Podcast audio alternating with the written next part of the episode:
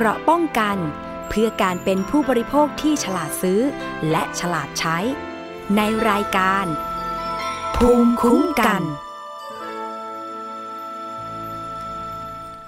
สวัสดีครับ ยินดีต้อนรับคุณผู้ฟังทุกท่านนะครับ เข้าสู่รายการภูมิคุ้มกัน รายการเพื่อผู้บริโภคนะครับ วันนี้พบกับผมอามประพาสเลิศวิไลดำเนินรายการนะครับ ก่อนอื่นเลยครับคุณผู้ฟังครับ แนะนำช่องทางการรับฟังรายการและดาวน์โหลดรายการของเรากันก่อนนะครับ หลากหลายช่องทางทางออนไลน์กันเลยทีเดียวไทย PBS เนี่ยเรา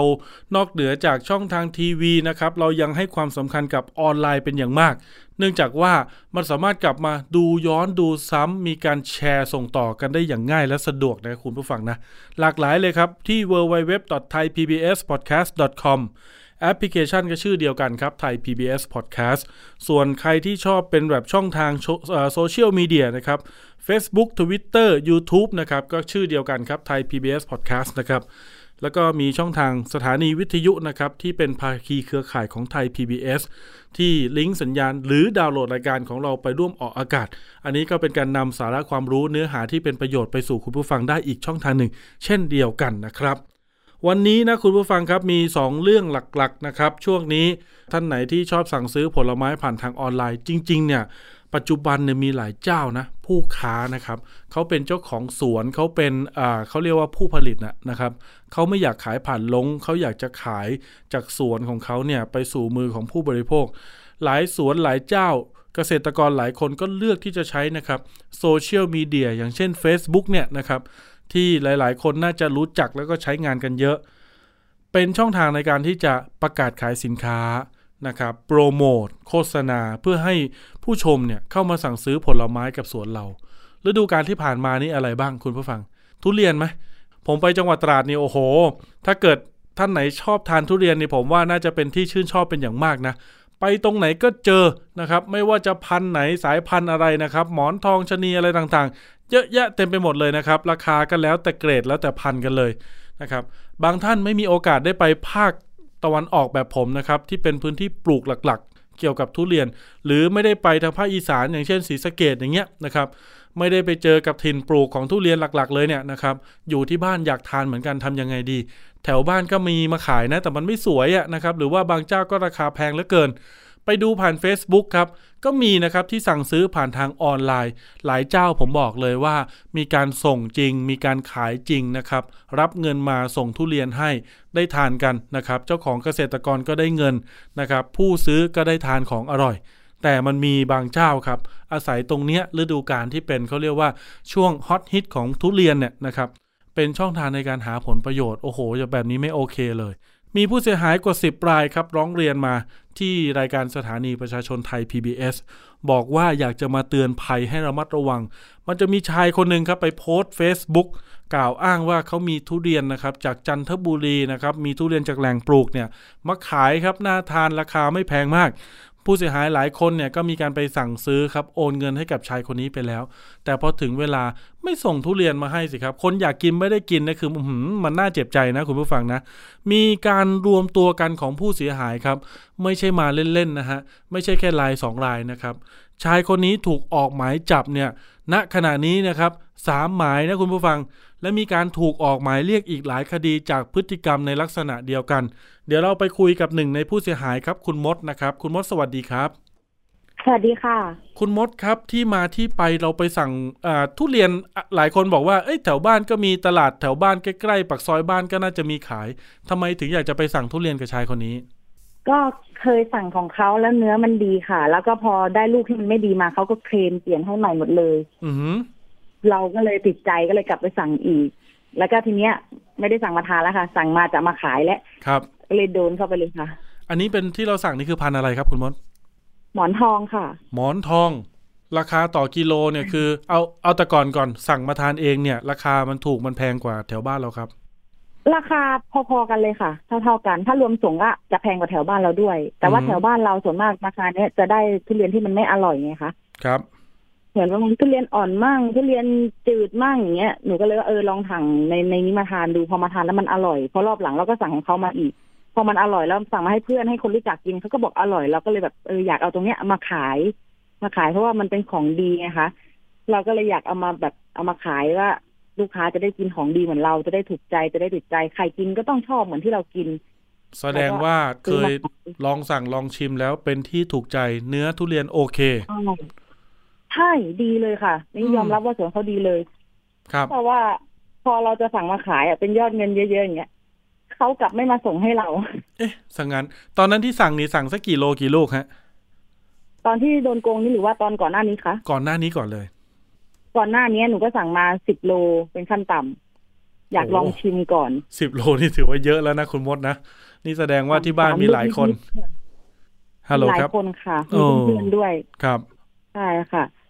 แต่ที่ว่ามาโดนโกงชุดใหญ่เนี่ยก็คือ ชุดที่ว่าสั่งจองเพื่อที่จะเอามาขาย เพราะว่าเขาแบบเหมือนหนูไปเจอเขาขายในเฟซบุ๊กไงคะเขาบอกว่า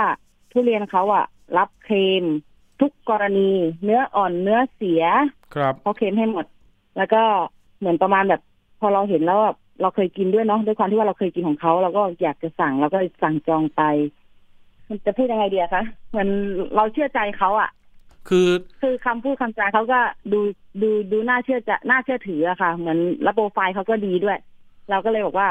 โอเคงั้นเดี๋ยวหนูจะเข้าไปเอาที่สวนนะครับเขาบอกว่าอ่า ถ้ามาที่สวนอะจะไม่ทัน เพราะว่าคนจองเยอะมาก เราความที่อยากได้นะคะเราก็เลยโอนไปจองก่อนอืม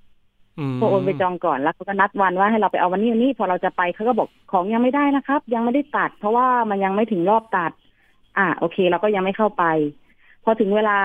เขาก็นัดถัดเราไปเรื่อยเรื่อยพอจนวันหนึ่งอะ จนเมื่อวันที่สี่เนี่ยล่าสุดที่โดนโกงอะค่ะเขาบอกว่าโอเค คุณมดเพื่อความสบายใจเดี๋ยวเดี๋ยวเดี๋ยวผมเนี่ย ไปส่งให้คุณมดถึงที่ที่ที่สที่แฟดเลยเพราะว่าหนูพักอยู่ที่ที่แฟดใช่ไหมคะ แล้วเขาบอกว่าเดี๋ยวไปส่งให้เลยครับเราก็รอ จนวันที่ห้าก็ยังไม่มาส่ง เราก็โทรตามทีนี้ก็ปิดทุกช่องทางช่องทางการสื่อสารเลยค่ะ ติดต่อไม่ได้เลย อืม อันนี้คือเขาบอกว่าเขาไปรับมาอีกทีหนึ่งหรือว่าเขาเป็นเจ้าของสวนปลูกเองครับไม่ะเขาเป็นเจ้าของสวนค่ะอ๋อเหรอ มีการลงรูปไหมใช่มีแบบรีวิวไหมว่ามีเนี่กายรลงรูปเอค่ะอเป็นไงบ้าง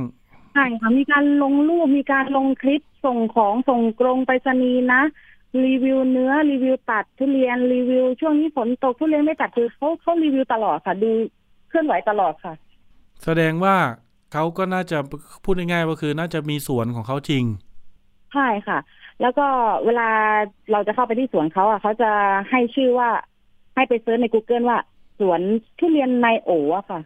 เอ้ยอืมสวนทุเรียนเฮียโออะค่ะ แล้วเราก็จะไปตาม GPS นั้น แต่พอไปใกล้จะถึงเขาบอกว่าให้รอข้างนอกนะ ประมาณ ตรงปั๊มปตทที่ห่างจากสวนประมาณสามสิบกิโลอย่างเงี้ย แล้วเขาก็บอกว่าเขาจะออกมาส่งอะไรก็คือเขาจะแบบบ่ายเบี่ยงในการส่งของตลอด ครับ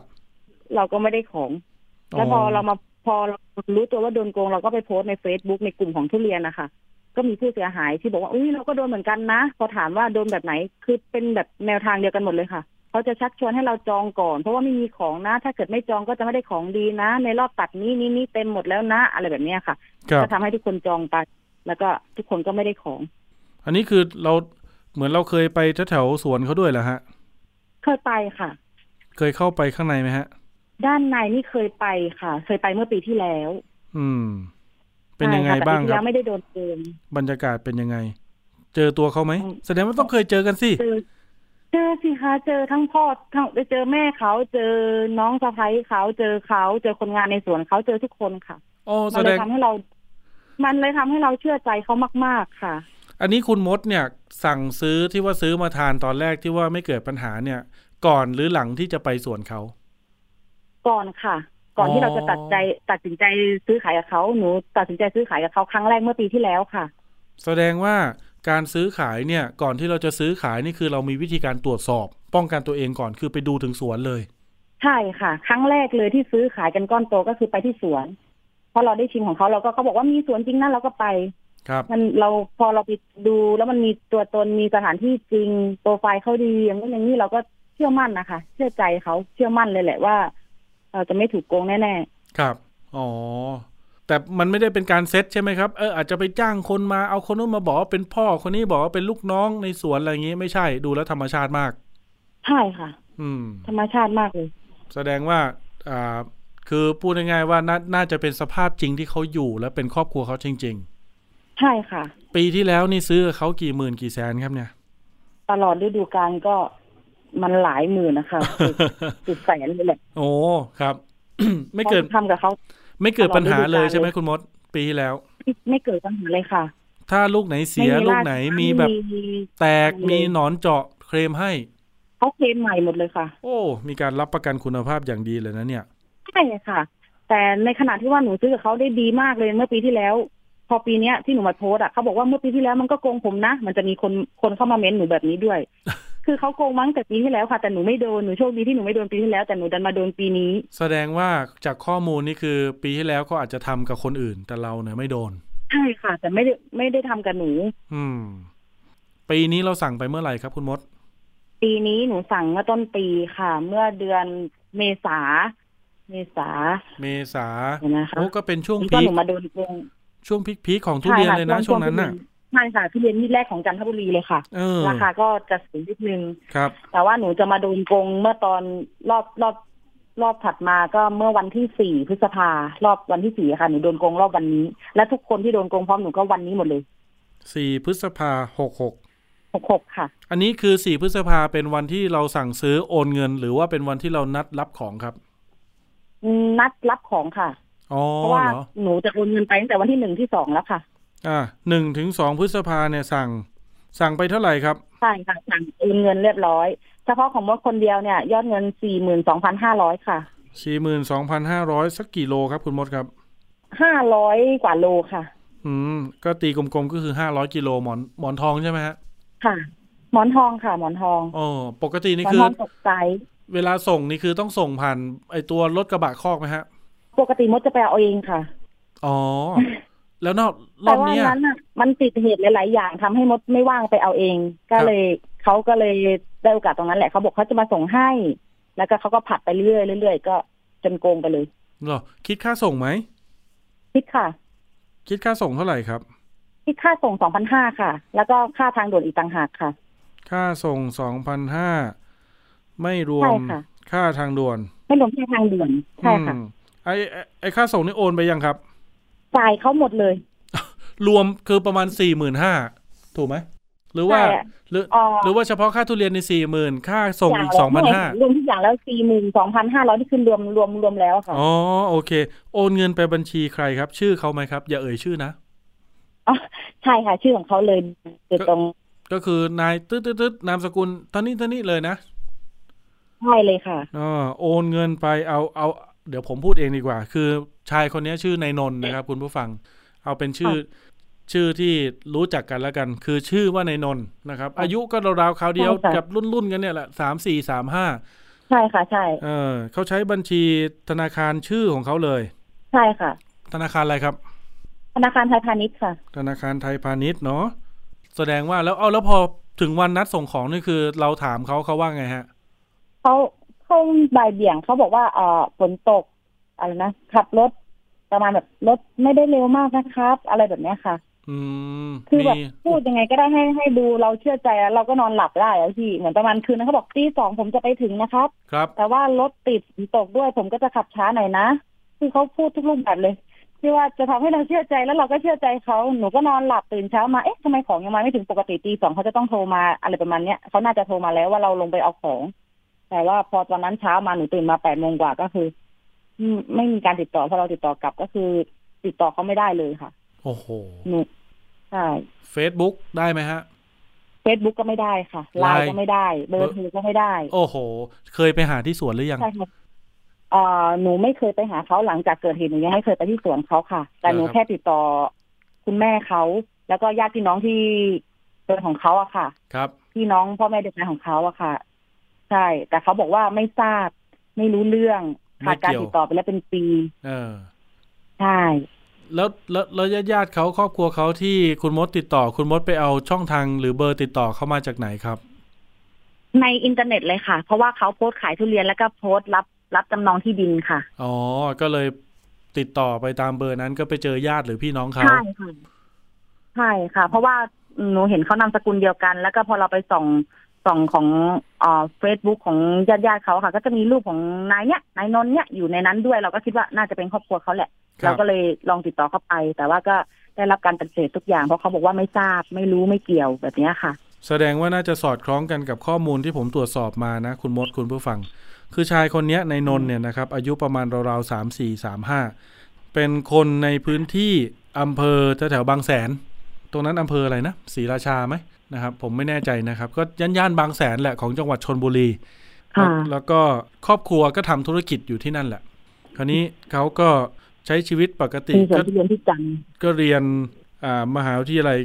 ในย่านนั้น แล้วก็เรียนจบมาก็ก็ใช้ชีวิตปกติ แต่ตอนหลังไม่รู้มีเหตุการณ์อะไรทำให้ชีวิตพลิกผันนะครับ ก็เลยรู้สึกว่าจะมีการเขาเรียกว่ามีปัญหากับทางครอบครัวนะครับ แล้วก็ได้ยินว่าหลังๆเนี่ยไปอยู่แถวจันทบุรี นะครับ ก็น่าจะเป็นพื้นที่ที่คุณมดไปเจอเขานั่นแหละ ก็คือที่เขาบอกก็คือสวนเฮียโอใช่ไหมฮะใช่ค่ะเออซึ่งเราก็ไม่รู้หรอกนะครับ ว่าเฮียโอนี่คือใครเฮียโอคือชื่อใหม่ของนายนนท์หรือเปล่า หรือ หรือนายนนท์ไปอาศัยพื้นที่ของเฮียโอ อันนี้พอทราบไหมคุณมดเรื่องนี้ อันนี้หนูไม่ทราบเลยค่ะ เออ มันไม่มีตรงไหนที่มันจะเป็นพิรุษได้เลย หนูก็คิดว่าน่าจะเป็นของเขาเอง เพราะว่าในกลุ่มของบุคคลใกล้ชิดเนี่ยเขาเรียกกันว่านายนนท์นะครับ ถ้าเกิดค่ะไปอยู่นู่นเป็นสวนเฮียโอ มันก็มีอยู่สองอย่างคือนายนนท์ไปอยู่นู่นแล้วใช้ชื่อว่าโอ หรือนายนนท์ไปอาศัยเฮียโออยู่ที่นั่น แล้วแอบอ้างส่วนนั้นเป็นของตัวเองหรือเปล่า อันนี้เราก็ไม่ทราบได้ ค่ะ ถามจริง ๆ คุณมดสี่หมื่นสองพันห้าร้อยเนี่ยที่เสียหายไปเนี่ย ถ้ามีโอกาสเป็นไปได้ อยากจะเข้าไปที่สวนเขาอีกไหมอยากค่ะ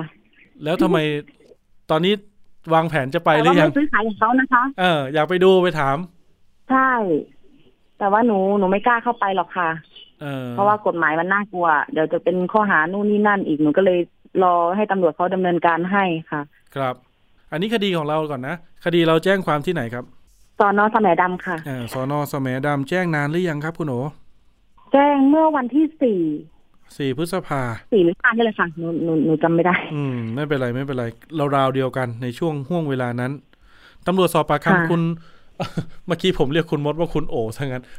ติดปากเลยคุณผู้ฟังไม่เป็นไรค่ะตำรวจสอบปากคำคุณมด หรือสามีหรือยังเพราะว่าคดีนี้เนี่ย ทราบข่าวว่าคุณมดเอาบัญชีของสามีเป็นเป็นบัญชีที่โอนเงินไปให้เขาใช่ไหมใช่ค่ะเออหนูสอบหรือว่ายังคพรัอบดี อันนี้ สอบเรียบร้อยแล้วค่ะ อืมตำรวจดำเนินการยังไงให้เราต่อหนูสามีเป็นตำรวจไงคะก็เลยใช้บัญชีสามีนู่นนี่นั่น คิดว่าเขาไม่น่าจะโกงตำรวจ เออนะครับไม่รอด นี่โกงใครไม่โกงมาโกงแม่บ้านตำรวจซะแล้วนะครับนายนนท์เนี่ยนะครับ หาเรื่องใส่ตัว ได้ข่าวว่ามีการตรวจสอบพบข้อมูลนี่คือร้อย ร้อยเวรเขาเช็คดูนี่คือมันมีหมายจับถึงสามหมายเลยนะฮะนายคนเนี้ยใช่ค่ะ โอ้คดีอะไรบ้างครับคุณมดช่อโกงนี่แหละค่ะ แสดงว่ามันลักษณะเดียวกันเขาเรียกเหมือนไม่กับแน่ใจว่าเขาจะโดนช่อโกงอะไรมั่ง แต่ว่ามันเป็นช่อโกงทั้งหมด เหมือนกับของเราเลย ใช่ค่ะ โอ้แสดงว่านายคนนี้เนี่ยมีพฤติกรรมปัญหาลักษณะแบบนี้อยู่เรื่อย ใช่ค่ะ แล้วก็เมื่อวันที่หนึ่งมิถุนาค่ะ เขายังมาโพสต์รับทุเรียนล็อตใหม่พอดีมีคนเห็นโพสต์แล้วเขาก็แคปมาลงให้อะค่ะทีนี้หนูเอ้า ยังไม่เคยมาเคลียร์ของทางพวกเราเลยไปโพสต์รับใหม่อีกแล้ว ก็คือเหมือนประมาณว่าแบบจะไปหลอกคนอื่นต่ออะค่ะ ครับ มีหลักฐานว่าเขาโพสต์จากเฟซบุ๊กที่เขาใช้หลอกพวกหนูเนี่ยใช่ครับหนู cap ไว้ด้วยหนู cap ไม่ทันแต่ตอนนี้เขาเขาปิดไปแล้วเหมือนเขาจะปิดเฟซบุ๊กไปแล้วโอ้นะครับใช่ค่ะเป็นการลงรูปด้วย รูปที่เคยลงปกติ แสดงว่านายคนนี้เนี่ยก็ดูเหมือนว่าจะไม่ได้กังวลกับหมายหมายจับที่ออกมา ค่ะ หนูก็รู้สึกแบบนั้นอะ อืม เพราะเพว่าราะถ้าว่าเกิดเหมือนเขเหมือนเขาไม่กลัวเลยอะถ้าเกิดกังวลกับหมายจับ นี่แสดงว่าเขาเขาเขาก็ไม่ได้กลัวสิว่าจะถูกจับ เพราะว่าขนาดหมายจับสามหมายนี่คือ ก็ยังทำปกติใช่ไหมฮะ ใช่ค่ะ โอ้ยังมาโพสต์รับโพสต์เหมือนที่คือเหมือนที่พวกหนูตัดสินใจไปซื้อกับเขาอะอืมทำนองเดียวเลยครับเหมือนกันเหมือนเดิมเลย เพียงอืมแค่อาจจะบล็อกพวกหนูไป แต่พอดีว่าคนอื่นที่ว่าเขาเขาไปเจอ อาจจะยังไม่ทันโดนไงค่ะแต่เขาไปเห็นโพสต์เนี่ยเขาก็เลยแคปมาลงในโพสต์ที่หนูไปโพสต์หาว่ามีใครโดนนายนี่โกงบ้างไหมครับมารวมตัวกันได้ไหมจะได้ไปช่วยกันเนี่ย ตามตัวเขาให้เจ้าหน้าที่เขาดูเป็นเคสน่าสนใจหน่อยอะไรแบบนี้หนูก็เลยรวมรวมตัวกันนะครับ ก็อย่างนี้ครับคุณผู้ฟัง อันนี้เนื่องจากว่าด้วยด้วยขั้นตอนทางกฎหมายนะครับการถูกแจ้งความการถูกออกหมายจับหรือดำเนินคดียังไงก็แล้วแต่เนี่ย ตามกฎหมายเนี่ยเขาก็ยังถือว่าเป็นผู้บริสุทธิ์อยู่ จนกว่าศาลจะมีคำพิพากษา ฉะนั้นแม้ตอนนี้ตำรวจจะออกหมายจับเขานะครับเขายังมีสถานะที่ยังไม่ได้เป็นผู้กระทำผิดซะทีเดียว ต้องรอคำพิพากษาของศาลอยู่นะครับผมก็เลยยังผมกับคุณมดเนี่ยก็เลยยังเอ่ยชื่อนามสกุลของเขาไม่ได้ ผู้ฟังหลาย ๆ ท่านอาจจะเอ้ยถ้าเกิดเขาหลอกอย่างนี้เขามีพฤติกรรมอย่างนั้นอย่างนี้อะไรเงี้ยนะครับ อาจจะคิดอย่างนั้นแล้วทำไมถึงไม่เอ่ยชื่อมาเลยนะครับ อันเนี้ยมันติดข้อกฎหมายตรงนี้จริง ๆ นะคุณผู้ฟังนะ เรื่องนี้นะครับ ลองดูแล้วกัน คุณผู้ฟังว่าหรือหรืออาจจะทักมาถามหลังไมค์ก็ได้นะครับ หรือว่าจะโทรมาก็ได้นะครับ เผื่อว่าเป็นถ้าเกิดคุณเสียหาย คุณสั่งซื้อทุเรียนกับชายคนหนึ่งที่ชื่อนนนะครับ อายุราวๆเนี้ยอยู่สวนทุเรียนที่จันทบุรีนะครับ ถ้าคุณคับคล้ายคับคาว่าน่าจะเป็นเคสเดียวกันกับคุณมดนะครับ แจ้งเรื่องมาเพิ่มเติมได้นะครับ โทรมาที่เบอร์ 02 790 2111 นะครับ ส่วนท่านไหนที่จะซื้อทุเรียนผ่านทางออนไลน์นะครับ ก็ลองเข้าไปดูสักนิดหนึ่งเขาจะมีกลุ่มนะ อย่างเช่นเนี่ยกลุ่มราคาทุเรียนตลาดหนองคล้าวัดศรีเมืองจังหวัดจันทบุรี ก็มีการไปโพสต์เตือนภัยกันนะ แล้วมีการอัปเดตราคาทุเรียนด้วยเอออันนี้ดีนะนะครับ เราจะได้ไม่ซื้อแพงเกินไปนะคุณมดเนาะค่ะใช่ค่ะนะครับ ก็จะมีการไปโพสต์นะ ว่านายคนนี้นะครับ ชื่อเฟซนี้นะครับในน้นเนี่ยนะครับ ชื่อเฟซนี้ชื่อจริงนามสกุลจริงอันเนี้ยนะครับอ่า รับเงินค่าทุเรียนไปแล้ว ไม่ส่งของยอดเงิน เขาบอกว่าโกงล้านกว่า ตอนนี้แจ้งความกองปราบปรามมีหมายจับแล้วค่ะ อันนี้ก็เป็นหนึ่งในผู้เสียหายนะครับ ไม่แน่ใจว่าเฟซนี้ใช่คุณมดไหมฮะใช่ค่ะนะครับ ก็เนื่องจากว่าเคสนี้นะคุณผู้ฟังครับรวมๆกันแล้วเนี่ย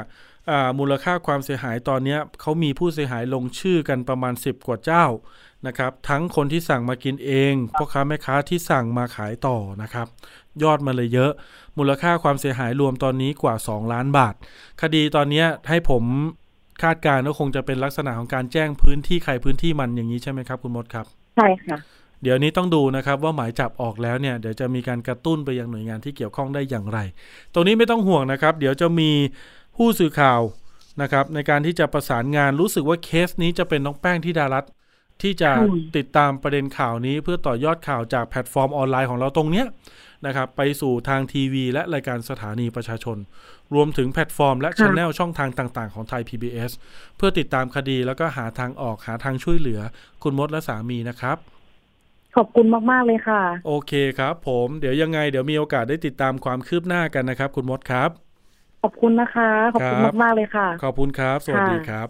นะครับสวัสดีค่ะ เนี่ยคุณผู้ฟังโอ้โห คนอะเห็นไหมเท่าที่ฟังเนี่ยถ้าเกิดลองฟังข้อมูลที่ผมได้พูดคุยกับคุณมดนะ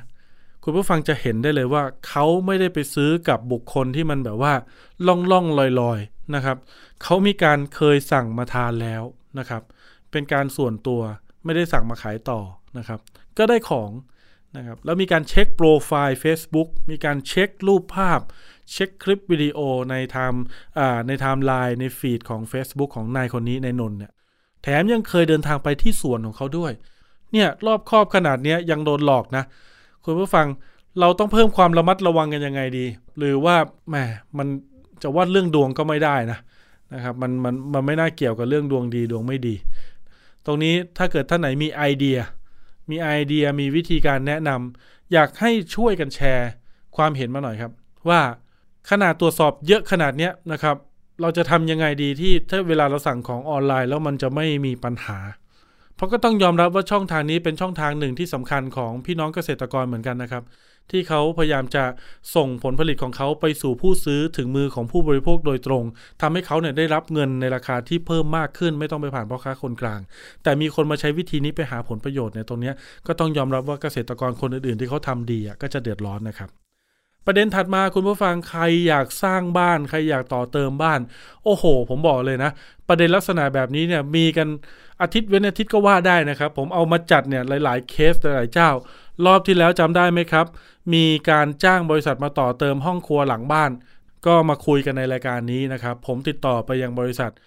แล้วก็ประสานงานเตรียมจะทำข่าวเพื่อลงออกอากาศทางทีวีนะครับ แต่ สรุปแล้วไม่ได้ทำต่อยอดทางทีวีนะครับ เนื่องจากว่าทางคู่กรณีขอขอเจรจากับทางผู้เสียหายนะครับ แล้วก็มีการชดเชยชดใช้กันเป็นที่พอใจ ก็ถอนเรื่องร้องเรียนออกไป ตรงนี้ทางทีมข่าวเราได้ยินอย่างนี้เราก็ยินดีด้วยนะครับ แล้วก็ในเรื่องของงานข่าวไม่ได้ออกอากาศไม่เป็นไรนะครับ เราเห็นปัญหาของท่านจบ และได้รับการแก้ไขตรงนี้เรารู้สึกยินดี แล้วก็รู้สึกโอเคเป็นอย่างยิ่งเลย แต่อย่างไรก็ตามยังมีปัญหาใหม่ๆเคสใหม่ๆเกิดขึ้นอยู่เสมอนะครับ เกี่ยวกับเรื่องนี้ มีผู้เสียหายหลายคนครับเขาร้องเรียนว่ามีบริษัทเอกชนที่รับจ้างสร้างและต่อเติมบ้านนะครับ บริษัทนี้รับงานเองด้วยนะครับ ผ่านช่องทางออนไลน์ ผ่านการติดต่อต่างๆ รวมถึงไปรับงานผ่านงานแฟร์ด้วยนะนะครับ งานเกี่ยวกับบ้าน งานเกี่ยวกับที่อยู่อาศัยอะ พอมันเกิดความน่าเชื่อถือมีลูกค้าไปทำสัญญาว่าจ้างจ่ายเงินไปแล้ว เขาบอกว่าทิ้งงานเขาครับ ไม่ยอมมาดำเนินการให้มันเสร็จให้มันแล้วตามสัญญา เบื้องต้นเนี่ยมีผู้ร้องเรียนกว่าสิบรายครับ ที่แจ้งมามูลค่าความเสียหายรวมไม่น้อยเลยนะ กว่า 13 ล้านบาทนะคุณผู้ฟัง เดี๋ยวคุยกับคนนี้ครับ คุณสมชายนะครับเป็นหนึ่งในผู้ได้รับผลกระทบครับ คุณสมชายสวัสดีครับ ครับ สวัสดีครับ ครับผม คุณสมชายครับ รบกวนเวลาสักครู่นะครับ ผมถามนิดนึงไปเจอกับบริษัทนี้เขาได้ยังไงฮะ อ๋อ ผมเจอจากอ่าจากเพจของบริษัทอ่าชั้นดำแนวหน้าของประเทศไทยนะครับ ที่ว่าเอ่ยชื่อมาใครๆก็รู้จักเลยว่ามีการอ่าไปจัดงานแฟร์ที่หนึ่งที่ที่ไบเทคนะครับว่าเมื่อปีธันวาปีหกสามแล้วก็ก็มีเครือข่ายของการเป็นพันธมิตรอยู่ แล้วก็ มีข้อเสนอในการประชาสัมพันธ์มากมาย มีการส่วนลดมีการออกแบบ มีการมีการติดตั้งรุ่นนี้นั่นให้เป็นก็เลยเป็นความน่าเชื่อถือ เราก็เลยโทรไปคุยกับบริษัทชั้นนำแห่งนั้นว่า ในรายการตัวนี้มีจริงหรือไม่ ทางบริษัทก็บอกว่ามีจริง แต่ว่าต้องทำอยู่ภายใต้เงื่อนไขในระยะเวลาที่กำหนดให้นะ หลังจากนั้นเขาก็ส่งต่อให้กับบริษัทที่มีประเด็นปัญหากับเรา ให้มาติดต่อเพื่อทำสัญญาครับผมอ๋อแสดงว่าคือบริษัทเจ้าเนี้ยเป็นบริษัทมหาชนเจ้าเนี้ย เป็นเจ้าของงานแฟร์จัดงานแฟร์เอง อ่า บริษัทมหาชนไปจัดงานแฟร์กับอีกบริษัทหนึ่งที่เกี่ยวกับเรื่องบ้านครับที่ที่มีชื่อชั้นนำครับ แล้วก็บริษัทอ่าที่มีปัญหากับเรานี่เป็นบริษัทพันธมิตรกับบริษัทที่เป็นบริษัตชื่อดัง แสดงว่าอาจจะไม่ใช่บริษัทลูกของของของของเจ้าของงานไม่ใช่แต่อาจจะเป็นเข้าร่วมเป็นเครือข่ายเป็นพันธมิตรในการที่จะบริการลูกค้าต่อเนื่อง ใช่ครับผมครับครับ แล้วเป็นไงครับ เวลาเราทำสัญญานี่คือเราทำกับใครครับทำกับบริษัทที่รับจ้างโดยตรงหรือเจ้าของงาน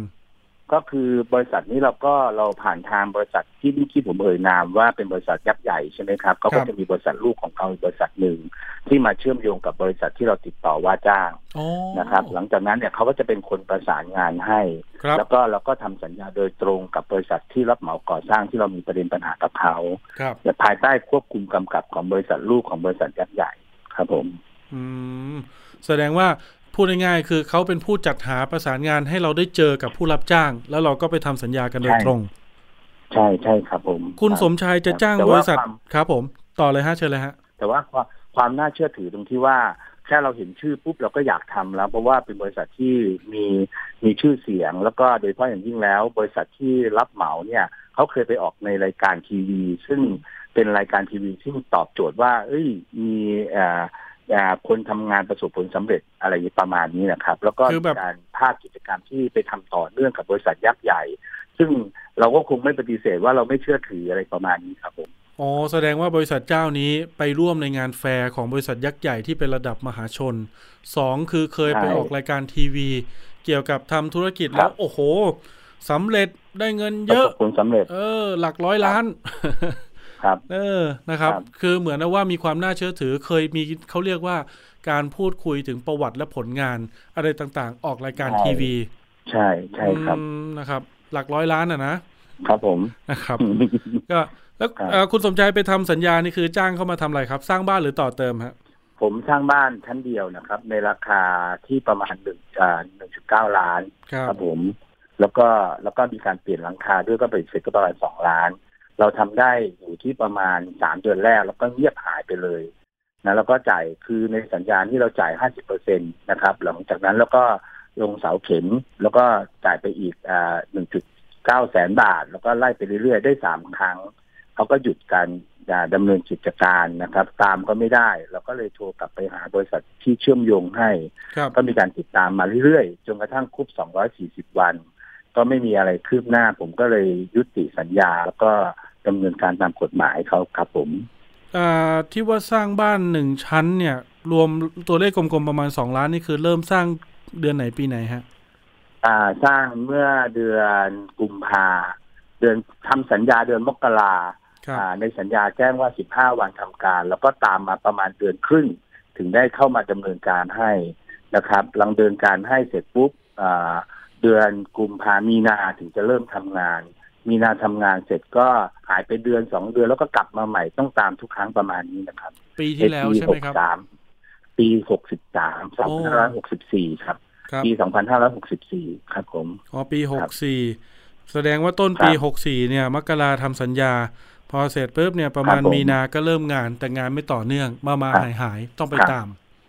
ต้องตามทุกครั้งครับก็คือโอ้หายไปเป็นเดือนครับเอ่อแจ้งว่าติด ภารกิจนู่นอ่านู่นนี่นั่นอะไรประมาณนี้ครับผมสัญญานี่คือถึงขนาดนั้นเลยเหรอครับ มูลค่าสองล้านเนี่ยก้อนแรกต้องจ่ายห้าสิบเปอร์เซ็นเลยเหรออ่าในเงื่อนไขสัญญาที่ทำกับบริษัทยักษ์ใหญ่เขาไปโปรโมทเอาไว้นะครับ ว่าถ้าอยู่ภายใต้เงื่อนไขนี้เราจะต้องจ่าย50เปอร์เซ็นครับของราคาราคาบ้าน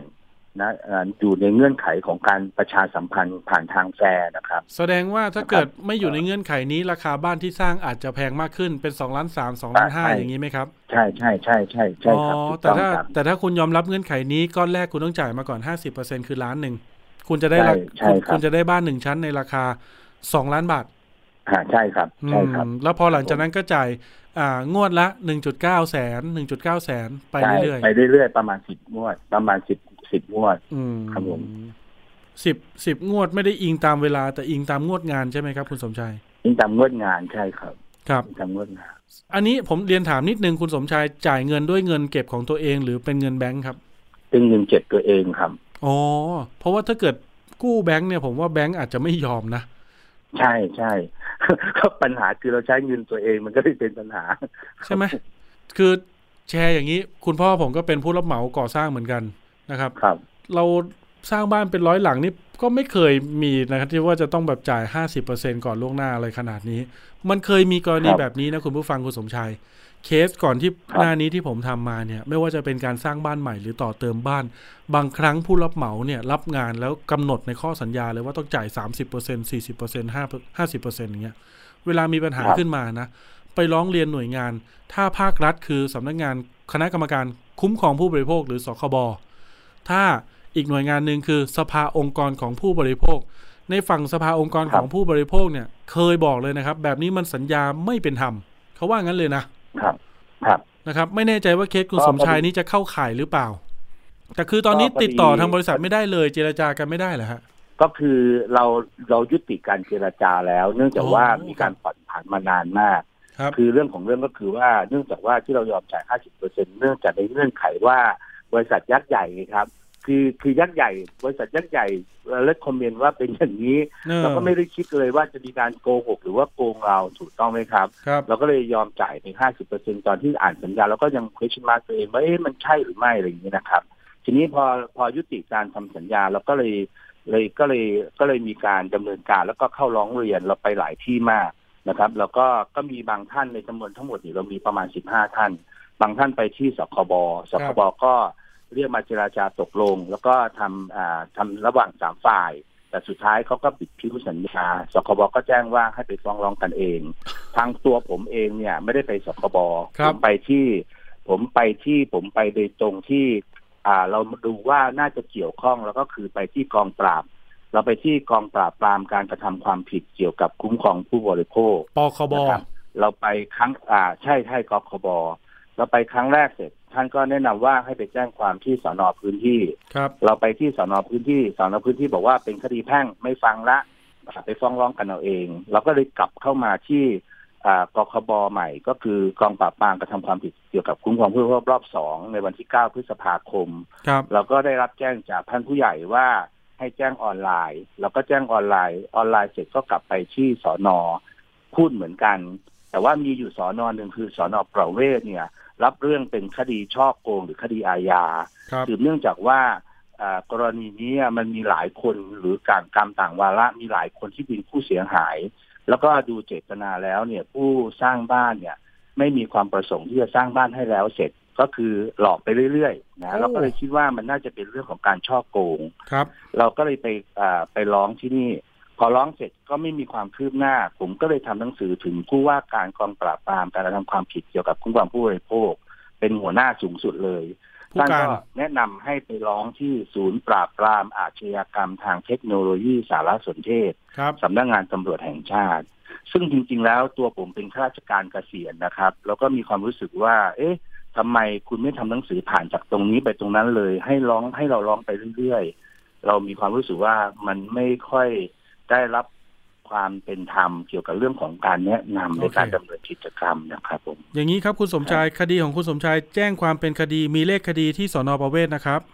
สอนอประเวศมีเป็นคดีอาญาของคุณวรพรคุณวรพรจากของผมเนี่ยจะผมผมแจ้งในนามของอ่าออนไลน์ แต่ไม่ได้รับการตอบกลับ แต่ว่ามีที่เดียวในจำนวนสิบห้าคนอีกคุณวราพรแจ้งที่สอนอประเวศ ครับอ่าครับ ผมมีคดีอาญาครับ ผมได้อันนั้นคือเอาเงินไปสองล้านสามไม่มีการสร้างบ้านทุบบ้านทิ้งเหลือแต่ที่ดินเปล่าๆตัวพี่เขากับภรรยานี้เช่าบ้านอยู่จนณปัจจุบันเจ็ดถึงแปดเดือนแล้วโอเค อย่างนี้นะคุณผู้ฟังครับ คุณสมชายครับ จากที่ผมเคยจัดรายการแล้วก็ทำประเด็นข่าวในลักษณะแบบนี้มา อันนี้ผมขอแชร์ด้วยละกันเผื่อว่าจะได้เป็นแนวทางนะครับผมในคดีลักษณะแบบนี้เนี่ย ถ้าในมุมของผู้เสียหายจะมองว่ามันเป็นทั้งอาญาและเป็นแพ่ง นะครับเพราะว่าฉันถูกรู้สึกว่าถูกหลอก อันเนี้ยในส่วนของทางอาญาก็ต้องดำเนินการแจ้งความนะถูกต้องแล้วครับ ถ้าเกิดว่าเป็นลักษณะของคดีผู้เสียหายไม่ได้เยอะคดีไม่ได้ซับซ้อน มูลค่าความเสียหายไม่ได้มากนะครับก็แต่ละคนโอนเงินหรือจ่ายเงินที่ไหนก็แจ้งความที่สอนอพื้นที่นั้น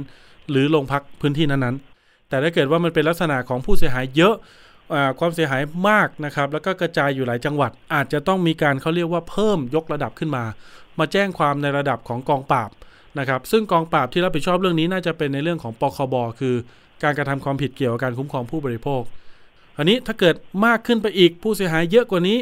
ความเสียหายเยอะกว่านี้นะครับ แล้วก็มีความสลับซับซ้อนทางคดีมากกว่านี้ ก็อาจจะเข้าเกณฑ์ที่จะเป็นคดีพิเศษ ซึ่งจะรับผิดชอบโดยกรมสอบสวนคดีพิเศษหรือ DSI ผมเคยคุยกับพี่ๆตำรวจและพี่ DSI เนี่ยเขาจะมีการแบ่งบอลลุ่มการทำงานแบบนี้ แต่อันนี้เป็นหลักเกณฑ์เบื้องต้นนะครับ มันอาจจะมีเงื่อนไขบางอย่างที่อาจจะเข้าหน้างานของแต่ละหน่วยงานโดยที่ไม่ต้องอิงตามเกณฑ์ที่ผมบอกก็อาจเป็นได้นะครับ ตรงนี้ต้องไปดูรายละเอียดอีกทีหนึ่งแต่โดยเบื้องต้นคร่าวๆ ส่วนใหญ่จะเป็นแบบนี้ ฉะนั้นในเรื่องของการแจ้งความอันนี้คุณสมชายต้องแจ้งพนักงานสอบสวนถึงพฤติการของเขาด้วยนะครับ เพราะว่าอะไรรู้ไหมครับ พี่ตำรวจที่สนประเวศนี่คือถือว่าใจดีมากนะ นะครับที่เขามองว่าอมองภาพรวมด้วยไม่ได้มองแค่ตัวของคดีของผู้เสียหายคนนั้นเป็นอย่างเดียว เขามีการมองภาพรวมว่าเอ๊ะมันเกิดความเสียหายเยอะหลายเจ้าหลายพื้นที่หลายเวลากัน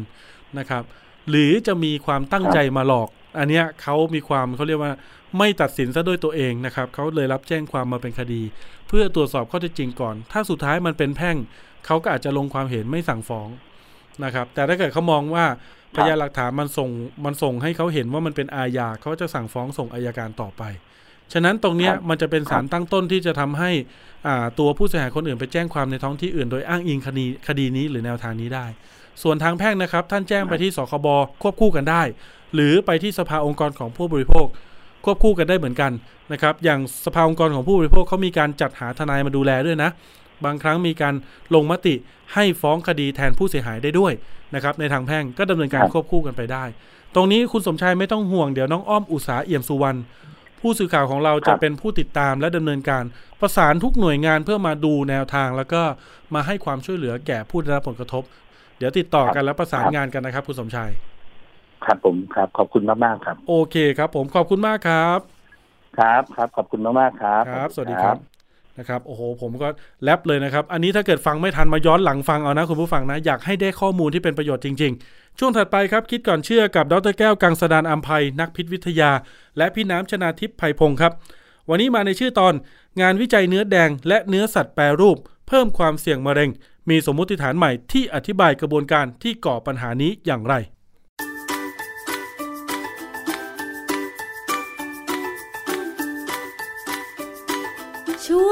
คิดก่อนเชื่อ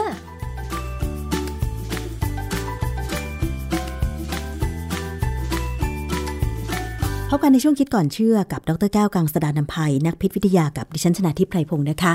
วันนี้เรามาคุยเกี่ยวกับเรื่องของอาหารการกินค่ะ ปัจจุบันนี้เนี่ยมันมีข่าวเกี่ยวกับการเจ็บป่วย ด้วยโรคมะเร็งเพิ่มขึ้น หลายคนคงได้ยินข่าวนะคะว่า อดีตผู้ว่าราชการจังหวัดเชียงรายที่ท่านไปช่วยในภารกิจ เด็กติดถ้ำ13 คน เรียกง่าย ๆ ก็คือผู้ว่าหมูป่าเนี่ยนะคะ ท่านเองเสียชีวิตด้วยโรคมะเร็งลำไส้ การเจ็บป่วยด้วยโรคมะเร็งเนี่ยมันมีสาเหตุมาจากอะไร เรื่องของวิธีการรักษาถ้าตรวจพบเร็ว ก็อาจจะรับการรักษาได้เร็ว มีโอกาสหาย แต่ถ้าไปเจอว่าเป็นมะเร็ง แต่มันอยู่ในขั้นลุกลามไปแล้ว ก็อาจจะทำให้มีความเสี่ยงในการที่จะเสียชีวิตแบบนี้ได้ เราไปคุยกับอาจารย์แก้วนะคะ อาจารย์คะ จากที่เราเคยคุยกันว่ามันมีงานวิจัยที่องค์การอนามัยโลกแนะนำให้ลดการกินเนื้อแดง และเนื้อสัตว์แปรรูปเพื่อลดความเสี่ยงการเจ็บป่วยเป็นโรคมะเร็ง มันมีงานวิจัยอะไรใหม่ ๆ ที่มาอธิบายเรื่องนี้เพิ่มเติมไหมคะอาจารย์ ครับคือตอนที่องค์การอนามัยโลกเนี่ยเขาแนะนำเนี่ยนะเป็นปี 2015ค่ะซึ่งนั่นน่ะเป็นการใช้ข้อมูลก่อนนั้น ถึงออกมาสรุปได้ตอนปี 2015 ว่าให้ลดการกินเนื้อแดง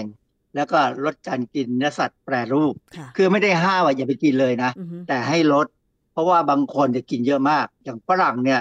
บางครั้งเนี่ยเขาเขากินสเต็กเนี่ยซึ่งเป็นเนื้อแดงก็มีเนี่ยนะเต็มจานเลยเนี่ยซึ่งเยอะมากนะฮะพอในช่วงสองปี 2015 เนี่ยก็มีงานวิจัยออกมา ที่เขาสนใจว่า เอ๊ะเวลาพูดถึงเนื้อสัตว์ที่ทำให้เกี่ยวข้องกับมะเร็งเนี่ย มันมีการแยกไหมว่าเป็นเนื้ออะไร เช่นเป็นเนื้อวัวเนื้อหมูเนื้อแกะเนื้อไก่ ซึ่งอันเนี้ยเป็นเรื่องที่น่าสนใจว่า เมื่อเรามองลึกลงไปแล้วเนี่ยมันมีความแตกต่างหรือมีผลหรือไม่ในการเลือกกิน เวลาเราพูดถึงเนื้อแดงเนี่ยเราหมายถึงเนื้อของสัตว์เลี้ยงลูกด้วยนมที่ยังไม่แปรรูป เช่นเนื้อวัว หรือเนื้อลูกวัว หมู เนื้อแกะ เนื้อกวาง เนื้อม้าหรือแพะค่ะคือความจริงเวลาบอกว่าเนื้อแดงเนี่ยมันคือส่วนของอวัยวะที่ออกแรงอืมเช่น ถ้ากรณีของไก่เนี่ย ไก่ก็มีเนื้อแดงนะ ตรงสะโพกตรงน่องเนี่ยจะออกแดงค่ะๆนะเวลาเราเอาไปต้มเนี่ย เราจะเห็นเลยว่ามันออกสีแดงได้ แต่ถ้าเป็นส่วนที่เป็นอกเนี่ยจะขาวเลยป็นนื้อสีขาวเพราะว่าอกไก่ไม่ได้ทำหน้าที่อะไรในการออกแรง ส่วนคำว่าเนื้อสัตว์แปรรูปเนี่ยก็คือการเอาเนื้อมาหมักมาบ่มมารมควันมาปรุงมาผัดมาทอดไปแรงอะไรก็ตามเนี่ยนะหรือแม้กระทั่งการตุ๋นเนี่ยค่ะก็เป็นเนื้อสัตว์แปรรูป ในงานวิจัยที่เขาทำเนี่ยมันเป็นงานวิจัยที่เกี่ยวข้องกับกลุ่มย่อยของเนื้อสัตว์ และความเกี่ยวข้องกับมะเร็งลำไส้ใหญ่ เป็นงานแบบที่เราเรียกว่า meta analysis หรือการวิเคราะห์อภิบาลตีพิมพ์ในวารสาร International Journal of Cancer ปี 2015ค่ะผู้ทำวิจัยเนี่ยเขาได้มีการทบทวนอย่างเป็นระบบ และการวิเคราะห์ของการศึกษาทางระบาดวิทยาต่างๆ ซึ่งรายงานการประเมินความเสี่ยงระหว่างการบริโภคเนื้อสัตว์ต่างๆเนี่ยนะเขาสามารถระบุเป็นชนิดของเนื้อสัตว์ ต่อการเกิดความเสี่ยงต่อมะเร็งลำไส้ใหญ่และไส้ตรงได้ เวลาเราพูดถึงมะเร็งของทางเดินอาหารตอนล่างเนี่ยมันจะมีอยู่สองส่วนที่แยกกันคือมะเร็งลำไส้ใหญ่ ต่อจากลำไส้ใหญ่จะเป็นไส้ตรง หรือเล็กตั้มหรือทวารหนัก บางครั้งเนี่ยงานวิจัยเขาจะทำรวมกันไปทั้งสองสองอวัยวะ แต่บางครั้งก็จะแยก มันขึ้นอยู่กับว่าเขาสนใจยังไงค่ะเออในงานวิจัยที่ผมกล่าวถึงเนี่ยเขาพบว่าการบริโภคเนื้อวัว มีความสัมพันธ์กับความเสี่ยงที่เพิ่มขึ้นของมะเร็งลำไส้ใหญ่ แต่ไม่เกี่ยวกับไส้ตรงหรือทวารหนัก ในการบริโภคเนื้อแกะในปริมาณเยอะเนี่ยนะเพิ่มความเสี่ยงของมะเร็งลำไส้ใหญ่ แล้วก็ทวารหนักหรือไส้ตรงด้วย ในขณะเดียวเขาพบว่าไม่พบความสัมพันธ์ที่เกี่ยวข้องกับเนื้อหมู ไม่พบความสัมพันธ์ที่เกี่ยวข้องกับสัตว์ปีกค่ะเพ ราะฉะนั้นโดยสรุปแล้วเนี่ยเขาบอกว่าชนิดย่อยของเนื้อแดงเนี่ยมีความแตกต่างกันในความสัมพันธ์กับมะเร็งลำไส้ใหญ่และไส้ตรง ประเด็นที่น่าสนใจคือเวลาเขาพูดว่ากินเนื้อแดงหรือกินเนื้อสัตว์ต่างๆเนี่ยเออเราก็มักจะคิดถึงสารก่อมะเร็งที่เราเรียกว่า heterocyclic amine หรือสารพวก polycyclic aromatic hydrocarbon heterocyclic amine เนี่ยถ้าเรียกย่อๆเราจะเรียกว่า HCA ส่วน polycyclic aromatic hydrocarbon เนี่ยเราจะเรียกว่า PAH ค่ะนะฮะทุกคนก็จะนึกเนี่ยว่าเนื้อสัตว์เนี่ยถ้าเอาไปปรุงอาหารเนี่ยเออเป็นย่างลมควันเนี่ยมันก็จะเกิดพวกนี้ หรือถ้าเอาไปผัดไปทอดไปตุ๋นเนี่ยนะมันก็จะเกิดสารทั้ง HCA หรือ PAH ก็ได้ทั้งสองอย่างค่ะแต่ว่าถ้าเนื้อสัตว์เอาไปหมัก เช่นเอาไปทำไส้กรอกอาจจะเกิดไนโตรซามีน สิ่งหนึ่งที่น่าสนใจคือ ตอนแรกเนี่ยเราก็สมมติฐานว่าเนื้อแดงเนี่ยกินมากๆเนี่ยเป็นเพราะว่ามันเป็นเนื้อที่เอาไปผ่านกระบวนการมีสารก่อมะเร็งค่ะ แต่ปรากฏว่าความแตกต่างของงานวิจัยที่พูดถึงไปเมื่อกี้เนี่ยนะพบว่าเนื้อไก่เนื้อหมูเนี่ยแทบจะไม่เกิดปัญหา ทั้งที่อืมความจริงแล้วเนี่ยสารก่อมะเร็งก็มีเหมือนกัน ไม่ใช่ค่ะไม่มี มันกลับไปเจอในงานวิจัยที่ทำเรื่องเกี่ยวกับเนื้อวัว ถ้าเป็นส่วนใหญ่ค่ะ อันเนี้ยก็เลยทำให้เขาก็มาสนใจแล้วประกอบกับมีบทความวิจัยเรื่องหนึ่งเรื่องอ ความสัมพันธ์ในการบริโภคเนื้อแดงต่อการเกิดมะเร็งลำไส้ใหญ่และทวารหนัก อาจเกิดเนื่องจากปัจจัยการติดเชื้อในวัว คืองานวิจัยชิ้นเนี่ยมองเกิดจากสารก่อมะเร็งไปแล้ว อย่างที่เราพูดแล้วว่าสารก่อมะเร็งเนี่ยมันมีในเนื้อสัตว์อย่าง แต่บางอย่างเห็นมีปัญหาเลย แต่บางอย่างมีปัญหาเขาก็ไปมองว่าเอ๊ะการติดเชื้อในวัว เช่น ติดไวรัสต่างๆเนี่ยมีผลไหมการวิจัยนี้ตีพิมพ์ในวารสาร International Journal of Cancer ปี 2012 ให้ข้อมูล ความแตกต่างทางภูมิศาสตร์ ของการเกิดมะเร็งลำไส้ใหญ่ และทวารหนักในประชาชน เช่นเขาบอกว่าอินเดียเนี่ยเป็นประเทศที่ไม่กินเนื้อวัวนะะปรากฏว่าคนอินเดียเนี่ยมีอัตราการเกิดมะเร็งลำไส้ใหญ่เนี่ย หรือทวารหนักเนี่ยต่ำเหรอคะแล้วประเทศจีน ประเทศจีนเราก็รู้ว่ากินหมูเป็นประจำไม่ค่อยกินวัวเท่าไหร่กินวัวน้อย ก็เป็นมะเร็งลำไส้ใหญ่และทวารหนักในระดับปานกลาง แต่ญี่ปุ่นและเกาหลีที่สีน่าสนใจมาก คือญี่ปุ่นเกาหลีเนี่ย ก่อนสงครามโลกครั้งที่สองพวกนี้เขาก็กินผักกินสาหร่ายกินอะไรกันเป็นหลักใช่ไหมค่ะแต่พอหลังสงครามโลกครั้งที่สองเนี่ย ความที่อย่างคนญี่ปุ่นเนี่ยเขามีความรู้สึกว่าเขาตัวเล็กเขาก็ถ้าจะสู้ฝรั่งได้ ก็ต้องกินนม กินนมกินเนื้อ ให้เยอะๆจะได้ตัวโตๆซึ่งมันก็จริงนะคนญี่ปุ่นระยะหลังสงครามโลกครั้งที่สองจะตัวใหญ่ขึ้นเยอะมากเลย มันก็มีการทำวิจัยแล้วก็สังเกตว่ามันเกิดอะไรขึ้นปรากฏว่า อุบัติการของมะเร็งลำไส้ใหญ่ และก็มะเร็งลำไส้ทวารหนักเนี่ยเพิ่มขึ้นอย่างรวดเร็วในปี 1970 ในญี่ปุ่น แล้วก็ในเกาหลีเนี่ยก็ประมาณปี 1990ก็จะสังเกตว่าคนญี่ปุ่นเนี่ยตัวใหญ่เร็วเร็วกว่าคนเกาหลีนะ พักหนึ่งตอนเนี้ยพอๆกันที่น่าสนใจคือการบริโภคเนื้อสุกๆดิบเช่น ชาบูชาบูของเกาหลีเนี่ยเขาเรียกว่ายุคโฮและของญี่ปุ่นเนี่ยเขาเรียกยุคเกะ ซึ่งผมก็ไม่เข้าใจนะ อันนี้ผมไม่เคยรับรู้มาก่อนจนพอไปอ่านบทความไปถึงว่าเออเกาหลีเรียกยุคโฮญี่ปุ่นเรียกยุคเกะเนี่ย มันเป็นเนื้อสัตว์ที่เวลาเขากินเนี่ย มันก็ดิบนะค่อนข้างดิบแบบผมเห็นแล้วมันก็แดงๆอะ มีเลือดอยู่นะไม่ได้สุกอะไรมากมายเลยเขาบอกว่าโอกาสที่จะมีไวรัสที่อยู่ในวัวเนี่ย ซึ่งไวรัสบางชนิดเนี่ยก่อมะเร็งได้นะเช่นโพลิโอมาปาปิโลมาหรือไวรัสที่เป็นดีเอสายเดี่ยวเนี่ย มันยังค้างอยู่ในเนื้อสัตว์เนี่ย มันก็จะแฝงเข้าไปอยู่ในลำไส้ใหญ่และทวารหนักของผู้บริโภค เพราะฉะนั้นเนี่ยจะเห็นว่าคนญี่ปุ่นคนเกาหลี หลังจากกินเนื้อสัตว์เพิ่มขึ้นเพื่อให้ตัวใหญ่เนี่ย ก็เป็นมะเร็งลำไส้ใหญ่แล้วก็มะเร็งทวารหนักเนี่ยเพิ่มขึ้นแบบผิดหูผิดตา อาจารย์คะอันนี้ก็คือสมมุติฐานเลยใช่ไหมที่สามารถพิสูจน์ได้จากข้อมูลที่เขาเก็บมาเลยใช่ไหมว่า ถ้าเรากินเนื้อ ในแบบสุกสุกดิบดิบหรือดิบไปเลย อย่างเช่น เป็นประเภทข้าวหน้าเนื้อที่ยังเป็นเนื้อแดงๆ อยู่เงี้ยค่ะอาจารย์ แล้วมันจะมีเมนูอาหารญี่ปุ่นบางเมนูที่แบบเป็นเนื้อดิบไปเลย สีแดงแจ๋เลยอย่างเงี้ยค่ะอาจารย์ อันนี้มันเป็นความเสี่ยงเลยใช่ไหมว่า เชื้อต่างๆที่อยู่ในเนื้อดิบอย่างที่อาจารย์ยกตัวอย่างมา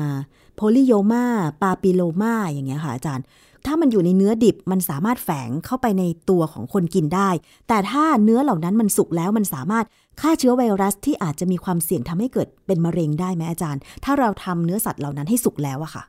อันนี้คงเป็นสมมติฐานเนี่ยนะคือไม่งั้นไม่งั้นเนี่ยถ้าจะพิสูจน์จริงๆเนี่ยก็คงต้องหาทางดูซิว่าในลำไส้ใหญ่ของคนที่กินเนื้อสุกดิบเนี่ยมีไวรัสตัวนี้ไหมคงต้องรอทำต่อไปแหละเขาคงทำอยู่นะฮะแต่ว่าในตอนแรกที่เขาตั้งหลักเนี่ย คือเขามองจากระบาดวิทยาไงว่าเกาหลีกับญี่ปุ่นเนี่ยเปลี่ยนพฤติกรรมการบริโภคมากิน แล้วมักจะชอบกินของดิบก็เลยเป็นมะเร็งลำไส้ใหญ่เพิ่มขึ้น ซึ่งอันเนี้ยถ้าเรามาดูคนไทยเนี่ยคนไทยก็มะเร็งลำไส้ใหญ่ก็อยู่ระดับประมาณสามสี่นะของผู้ชายเนี่ยลำดับสี่แน่ๆคือความรุนแรงมะเร็งในคนไทยระดับ 3-4 นี่ อยู่ปานกลางหรือว่าอยู่ในระดับที่สูง คือสูงสุดเนี่ยของไทย เช่นผู้ชายเนี่ยปอดแล้วก็ตับ แล้วก็อาจจะไปอย่างอื่น อีกอันนึงผมไม่แน่ใจแต่ว่าลำดับสี่เนี่ยเข้าใจว่าเป็นลำไส้ใหญ่นี่แหละ ซึ่งกำลังจะแซงขึ้นไปแล้ว เพราะว่ากรณีของการเป็นมะเร็งเนี่ยค่อนข้างจะเยอะขึ้น เยอะขึ้นนะแล้วบางคนเนี่ยคือไม่แน่ใจคือบางคนอาจจะมีความรู้สึกว่าก็กินดีอยู่ดีทำไมถึงยังเป็นได้ อันนี้มันอาจจะเป็นเรื่องของพันธุกรรมด้วยอันหนึ่งคือมะเร็งลำไส้ใหญ่เนี่ยก็มีกลุ่มหนึ่งที่เป็นเพราะพันธุกรรม แต่พันธุกรรมเนี่ย เราสามารถจะลดความเสี่ยงได้บ้าง เช่น ลักษณะของคนทางเอเชียเรากินผักเยอะคือเอเชียตะวันออกเนี่ยเรากินผักเยอะ คนไทยคนญี่ปุ่นคนจีนเรากินผัก ซึ่งผักพวกนี้ก็จะมีใยอาหารมีอะไรต่ออะไรที่เข้าไปช่วยป้องกันได้ แต่ว่าถ้าเป็นคนกลุ่มที่กินผักน้อย เช่น ตะวันออกกลางนี่ใกล้ไปทางยุโรปนะกินผักน้อย ต้องไปดูด้วยว่าเขามีความเสี่ยงกับมะเร็งพวกนี้เยอะไหมเพราะว่าตะวันออกกลางเขาก็มีเนื้อย่างกระบับใช่ไหม แต่ว่าแบบนั้นเขาทำมาสุกแล้วนะอาจารย์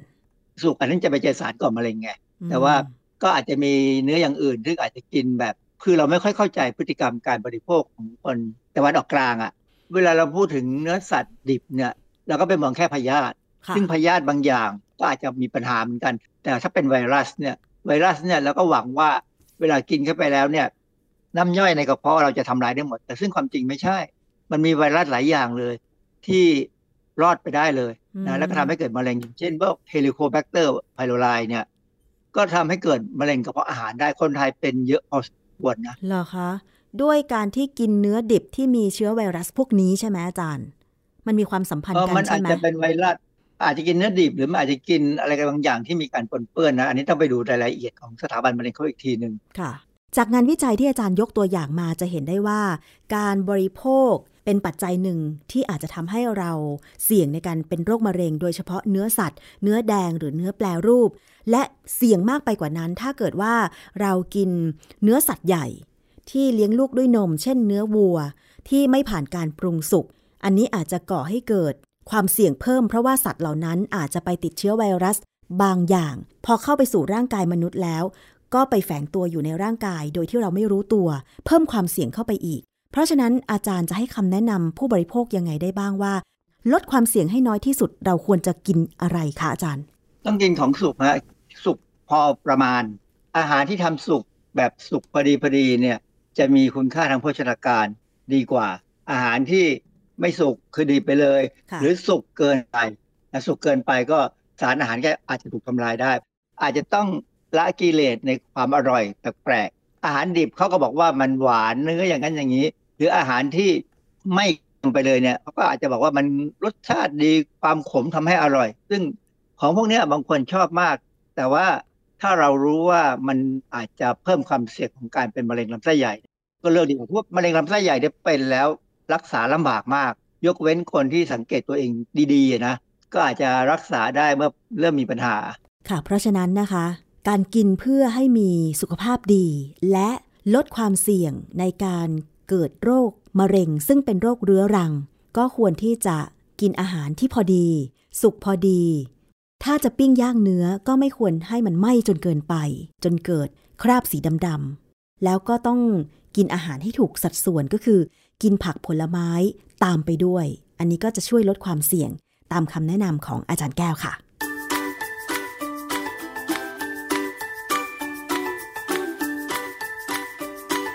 ช่วง คิดก่อนเชื่อ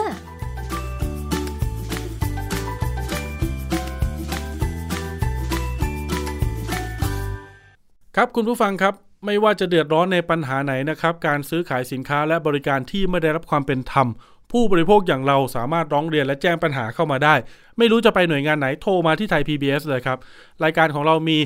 สถานีของเรามีการรับเรื่องร้องเรียนและปรึกษาข้อกฎหมายด้วย 027902111 จันทร์ถึงศุกร์9โมงเช้าถึง 4 โมงเย็น มีพิจารณาให้คำปรึกษาฟรีด้วยอีกต่างหาก ถ้าปัญหาไหนจะร้องเรียน เดี๋ยวให้นักข่าวคุยเพิ่มเติม เอาพยานหลักฐานมาพิสูจน์ ถ้ามีมูลเดี๋ยวส่งนักนาผู้สื่อข่าวลงพื้นที่ไปติดตาม ตรวจสอบข้อเท็จจริงและหาแนวทางช่วยเหลือ อย่างคุณมดที่ซื้อทุเรียนแล้วไม่ได้รับทุเรียน แล้วก็คุณสมชายที่ทำสัญญาสร้างบ้าน แต่สร้างไม่แล้วเสร็จผู้รับเหมาทิ้งงานหรือไม่ ตรงนี้เดี๋ยวดูกันนะครับ วันนี้เวลาหมดลงแล้วนะครับ ขอบคุณทุกท่านที่ติดตาม สวัสดีครับ